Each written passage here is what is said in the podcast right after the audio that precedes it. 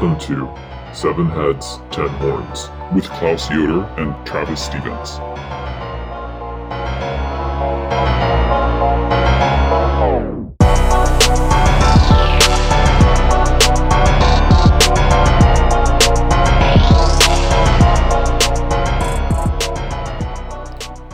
Episode 12 The Seven Eyed Lamb. This week we're skipping straight to the end the end of the world and the end of the New Testament. Of course, that means we're talking about the book of Revelation. And it's revelation in the singular, not revelations, as you may commonly hear, though a great many things do get revealed, so the pluralization is understandable. Revelation is an apocalypse, hence the adjective it is most commonly associated with, apocalyptic. But this word, in its original usage, did not just mean zombie movies or pandemic, nuclear war if you lived through the Cold War, or massive climate change, but instead the unveiling of hidden things through angelic or divine intermediaries. It's a big part of Second Temple Jewish literature. Part of what gets unveiled is the structure of the heavenly world above, as well as the cataclysmic breakdown of the world below. The two are closely linked. So we see things in Revelation, but we also receive instructions, promises, and threats according to God's will, which places the text in a prophetic mode. The last book of the New Testament bridges these two ways of communicating sacred truths prophecy and revelatory visions. It was written in a time, in a cultural context, where prophets had enormous cachet. We might even think of the different groups of Jesus following Jews and Gentiles as organized around prophetic teachers whose charismatic authority directed and inspired their respective communities. It's easy to imagine how some of these charismatic prophets might not always be in accord with one another, and that possibility looms large in different moments of Revelation. The seer, known as John of Patmos, reports being exiled to the island of Patmos because of persecution as a result of his allegiance to the Jesus movement. Some scholars think it's possible that John came from Judea, having fled that province in the midst of the first Jewish war against the Romans between 66 and 70 of the Common Era, which resulted in the destruction of the Temple of Jerusalem, the holy center of late ancient Judaism. Throughout the text, John speaks about rituals and priestly praxis in heaven that corresponds in many ways to what happened in the Temple of Jerusalem.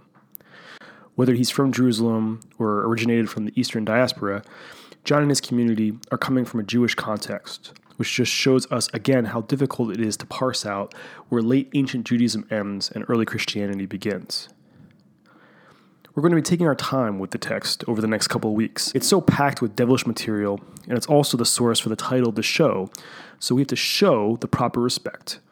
And it's also really complicated, and sometimes it's easy to just get overwhelmed by all the bizarre imagery and number symbolism.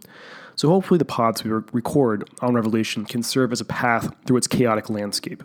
A lot of what we've talked about on this pod concerns fantastical beings monsters, demons, angels, and the like. In Revelation, it is Christ, Jesus, who appears in ominously fantastical manifestations. John reports in chapter 1 that he was in the Spirit, which means in an ecstatic state of spiritual receptivity, when, quote, one like the Son of Man appeared before him, clothed with a long robe and with a golden sash across his chest. His head and his hair were white as white wool, white as snow. His eyes were like a flame of fire. His feet were like burnished bronze, refined as in a furnace, and his voice was like the sound of many waters. In his right hand he held seven stars, and from his mouth came a sharp, two edged sword, and his face was like the sun shining with full force. This is an awesome, almost terrifying figure, referred to as the Son of Man, which in turn refers to a figure named in the Hebrew Bible, in particular the book of Daniel, which concerns a messianic figure coming to subdue the enemies of God in Israel. The Son of Man is also an epithet that Jesus claims in the Gospels. The visible characteristics of the Son of Man make a ton of references to prophetic visions from the Hebrew Bible. The one that really sticks out most to me, and yes, pun is intended, is that double edged sword protruding from his mouth, which comes from Isaiah 49 2. This is one of the really interesting things I find about Revelation. So much of the imagery is bizarre, phantasmagoria, yet it also isn't sui generis. It's being adapted from older texts all along the way, building on Jewish revelations. Anyway, this is a really intimidating presence we're dealing with here. John describes hitting the deck as if dead at its appearance. But this being reassures John don't be afraid, except know this I am the Alpha and the Omega, the first and the last, the holder of the keys of death and Hades. Yeah, you're like, you're totally right, no big deal. Now start writing down everything I'm going to say to you, my dear fellow. This, I submit, rather than Johnson Boswell, is the true origin of the Holmes Watson dynamic. The Son of Man wants John to write some sternly worded letters to seven churches in the Eastern Roman Empire, namely Ephesus, Smyrna, Pergamum, Thyatira, Sardis, Laodicea, and Philadelphia. It's hard to understand what's going on with the compliments and threats that get doled out in these letters. The context is largely absent. But all the browbeating does give a clue to the conflicts between competing prophets in diasporic Judaism and early Christianity. The best part for me is getting that one verse Daniel Day Lewis playing Bill the Butcher in Gangs of New York gets to quote, which is what the Son of Man says to the church at Laodicea I know your works, you are neither cold nor hot, so because you are lukewarm, I'm going to spit you from my mouth. Imagine hearing that from your boss or your God. Satan shows up in these haranguing letters. The references are almost offhand, as if anyone reading them would already be familiar with the dark Sith Lord, so there's no point in belaboring it.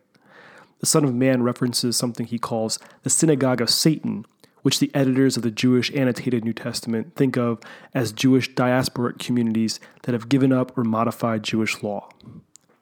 This is important because the term synagogues of Satan carries significant anti Semitic baggage, with Christian readers over the centuries assuming that it meant all synagogues belonged to Satan. But no, only the ones that seem to be doing the Jewish law wrong from the perspective of John of Patmos. Other times, the Son of Man references Satan's throne in their midst when addressing the church at Pergamum. This seems to be an allusion to the imperial altar on the Acropolis of that city, so that we can see early on how there's this explicit link being made between the deities worshipped in Roman cults and the powers and principalities of the devil. The cities of the Eastern Roman Empire were especially ostentatious when it came to their temples and monuments. Much of the East had backed the wrong horse in the person of Mark Antony in the 30s BCE, and cities such as Pergamum looked to propitiate the victorious Octavian, turned Augustus, with temples erected in his honor. This set a precedent for imperial cultic piety in the eastern Mediterranean, and it's easy to see how John would have reacted against it, especially if he were a refugee from Judea, thinking back on the destroyed Temple of Jerusalem while gazing on these temples of Roman civil religion. Another reference to the devil comes after denouncing the synagogue of Satan to the church of Smyrna, with the Son of Man predicting that the devil is about to throw some of their members into prison as a test of their resolve. Here again, there's a close proximity between the devil and civil authorities who have the power and right to jail imperial subjects. Satan really does still mean adversary or accuser in this context. After taking dictation on the letters to be sent to these seven church communities, John looks up into heaven and sees a door hanging open and hears a voice like a trumpet instructing him to come up and enter. Being still in the Spirit, John is suddenly in the heavenly throne room. The one seated on the throne appears to be composed of precious stones like jasper and carnelian. That is something that's orangish red. I find it strange because this being is supposed to be God, the man behind the curtain, or in this case, behind the rainbow. But this divine personage remains pretty sketchily defined in Revelation. Surrounding the throne are 24 beings, named as elders in the text, each dressed all in white, crowned in gold. The number seven appears prominently in this scene, with seven torches in the throne room. And throughout the book, we get seven churches, seven seals, seven stars, seven trumpets, etc., etc., etc., revealing the numerological preoccupations of this literary composition. The number seven is of importance here because the seventh day of the week is the day of the Sabbath, the day in the creation story when God rested structuring the imagery and narrative around a number that links up with the architecture of the cosmos lends authority to the prophecy John utters. The 24 elders seems to be a deliberate duplication or doubling of the 12 tribes of Israel. And it's not totally clear who they are. They might be patriarchs or older holy people who have ascended to heaven. It's kind of vague. They're not there alone, though. there are four other creatures, each of which is covered with eyes on all sides, and each has six wings. And one appears like a lion, the other like an ox, the third has a human face, the fourth is similar to an eagle. The wings and the eyes make the creatures really similar to these angels from the book of Ezekiel known as seraphim. Both the living creatures and the 24 elders ceaselessly worship the occupant of the throne. It's interesting to me how strange these creatures appear. We often associate heaven with crispy white outfits and Air Force Ones and what, yeah, whatever. but here we have these strange beasts. Revelation and Ezekiel use these monstrous denizens as a way to evoke the uncanny otherness of the world above. It's like showing how different it is from the world we think of as normal. For our purposes, it's interesting to note the diabolical side of the story isn't the only side with scary monsters, and it keeps intensifying. The divine person in the throne room clutches a scroll in its right hand. John hears a mighty angel voicing a question Who is worthy to open the scroll and break its seals? John, who is, seems like a really emotional person and is, you know, in this really ecstatic spirit state, begins sobbing because no one seems to be worthy. But he is reassured by one of the elders Don't worry, the lion of Judah is worthy. Okay, a lion. Where? I guess it wouldn't be so strange up with all these other freakish creatures. The elder nods towards the throne, before which now stands not exactly a lion, but a lamb. And not any lamb, but one with seven horns and seven eyes. Seven horns. Hmm, isn't that our name? the name of the show. No, no, I'm, I'm mixing it up. Maybe somewhere down the line we'll get this all straightened out as we explore Revelation some more. But good Lord, a lamb with seven eyes and seven horns? What a grotesque sight. Again, monstrous, a portent, the old fashioned kind, like a monstrous birth that means the end of the world is coming or something. I guess that, that makes sense with Revelation, but they're calling this thing a lion? What kind of lion is seven eyed and a lamb.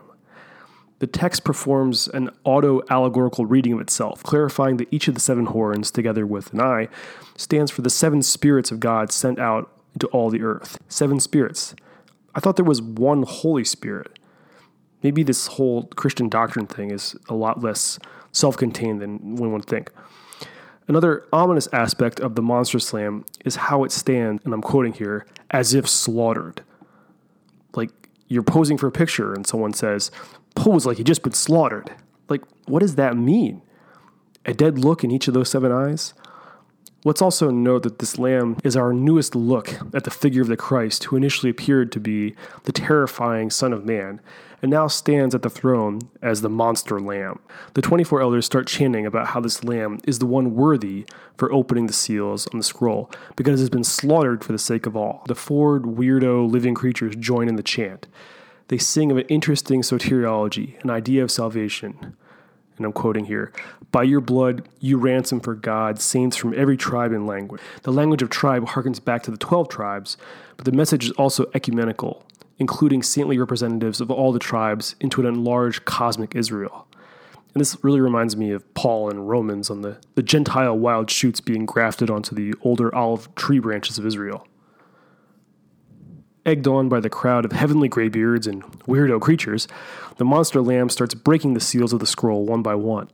At the opening of the first, a rider on a white horse, possibly foreseeing fascist imagery of the 20th century, comes forth claiming a crown of victory. Another seal broken, and there comes a rider on a red horse, who stands for internal division, taking peace from the earth, as the text says. The third seal is broken, and the third rider appears on a black horse, holding a pair of scales symbolizing famine and economic collapse. At the breaking of the fourth seal, a rider appears on a pale green horse, you know, like it's decomposing.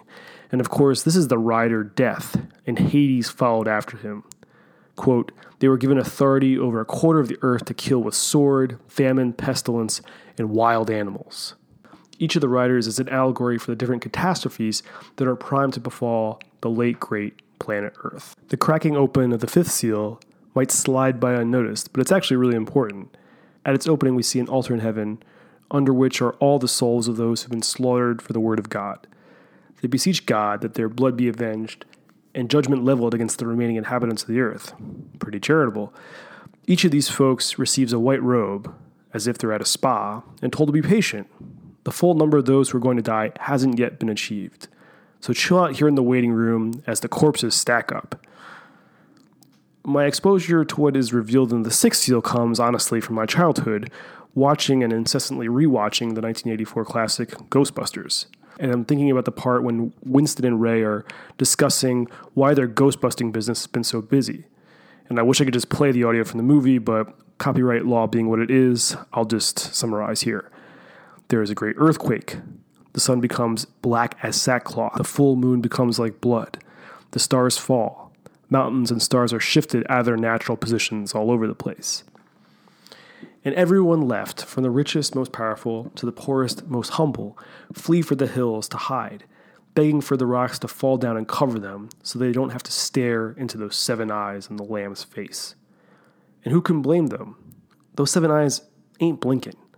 Or as the text puts it, their great day of wrath has come, and who is able to stand? Finally, we get the seventh seal. And no, it's not a Ingmar Bergman movie with Max von Sydow. The lamb cracks it open, and there is silence for the span of a half hour. Pin drop quiet. Seven angels receive seven trumpets in front of the altar. The numbers in Revelation just keep multiplying over and over again, as if jamming them together was the point of the whole affair. An eighth angel starts burning some incense, you know, like keeping the vibe low key.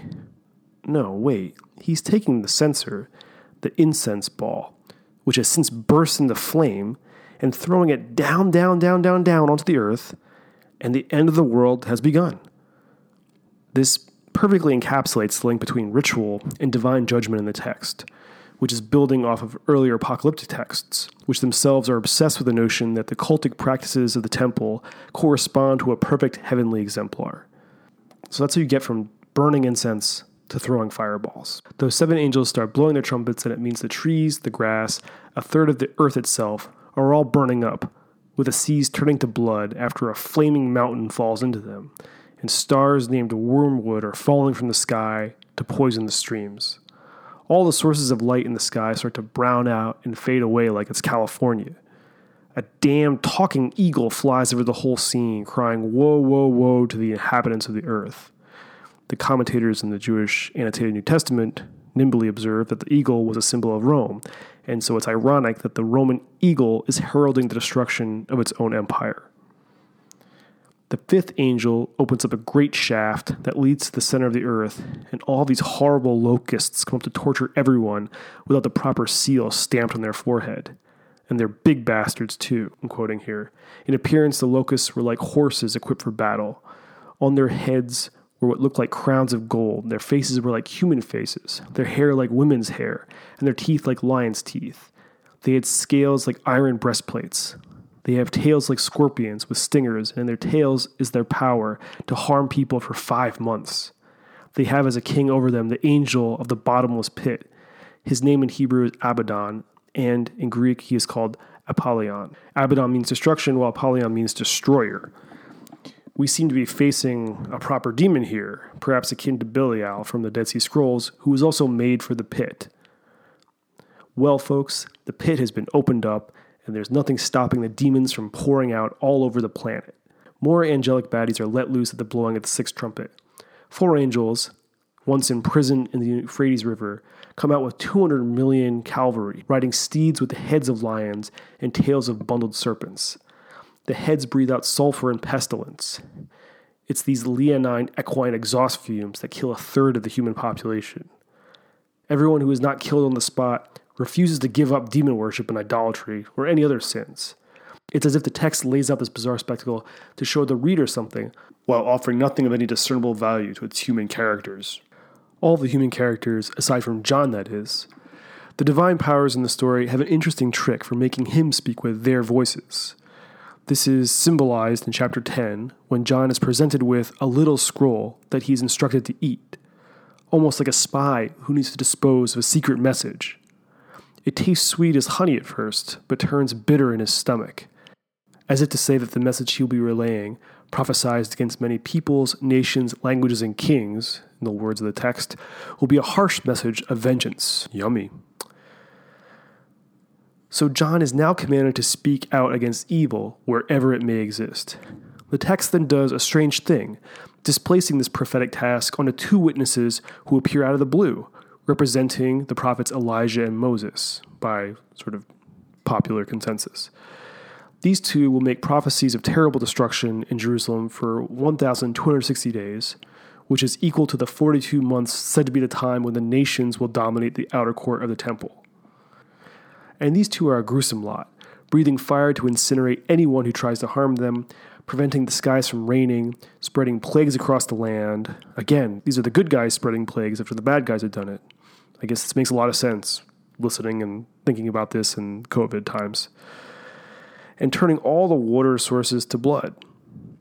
As I keep saying, both the champion's divinity and evil come in the guise of terrifying figures in Revelation monsters on top of monsters.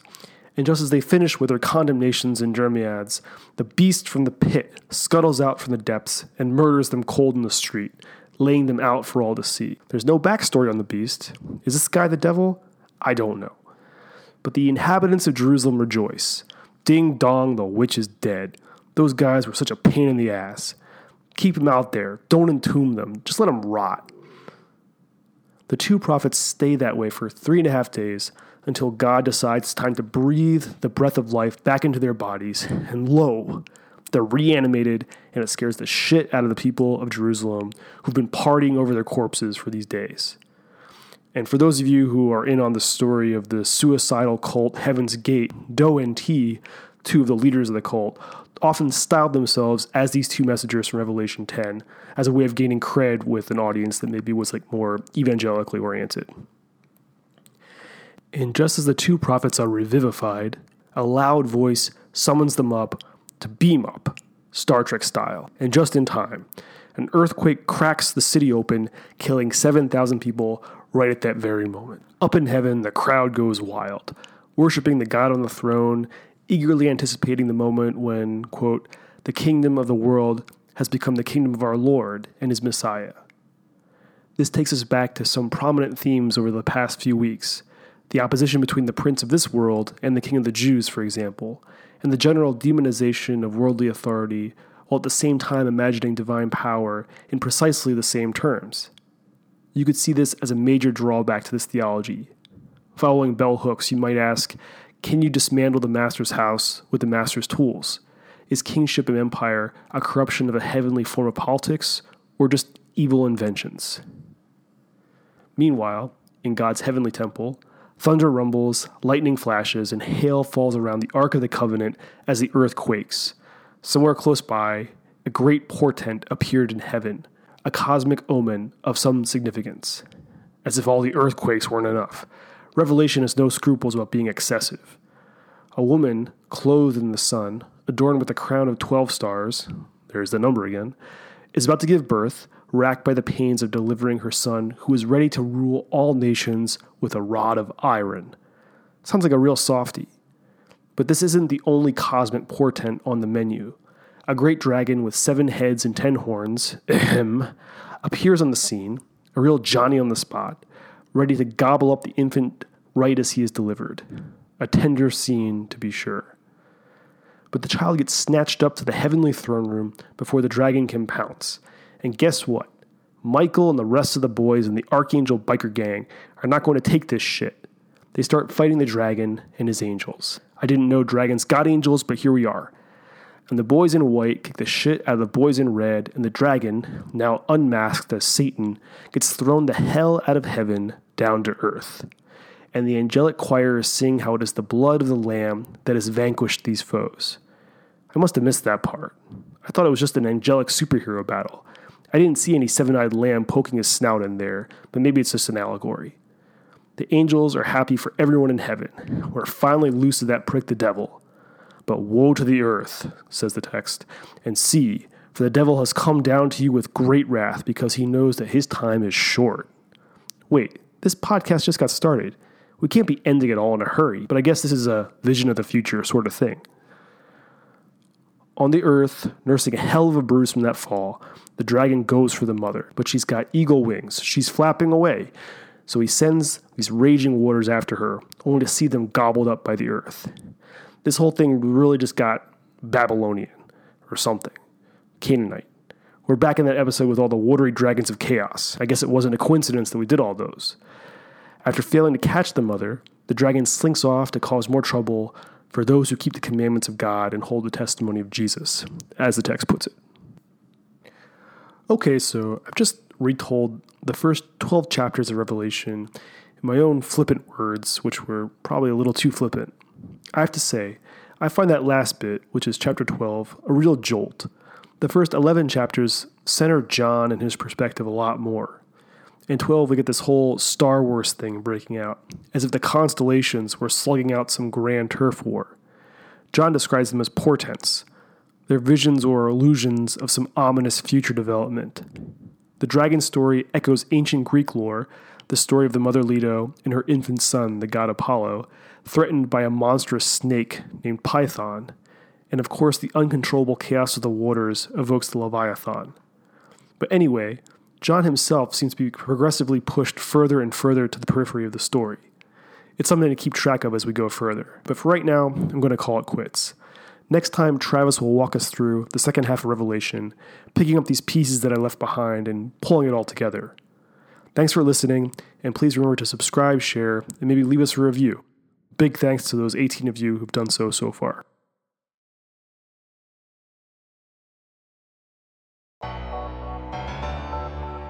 This pod is made possible by support from the Satanic Ward, Asmodeus, Mammon, Leviathan, Beelzebub, and listeners like you. Thank you.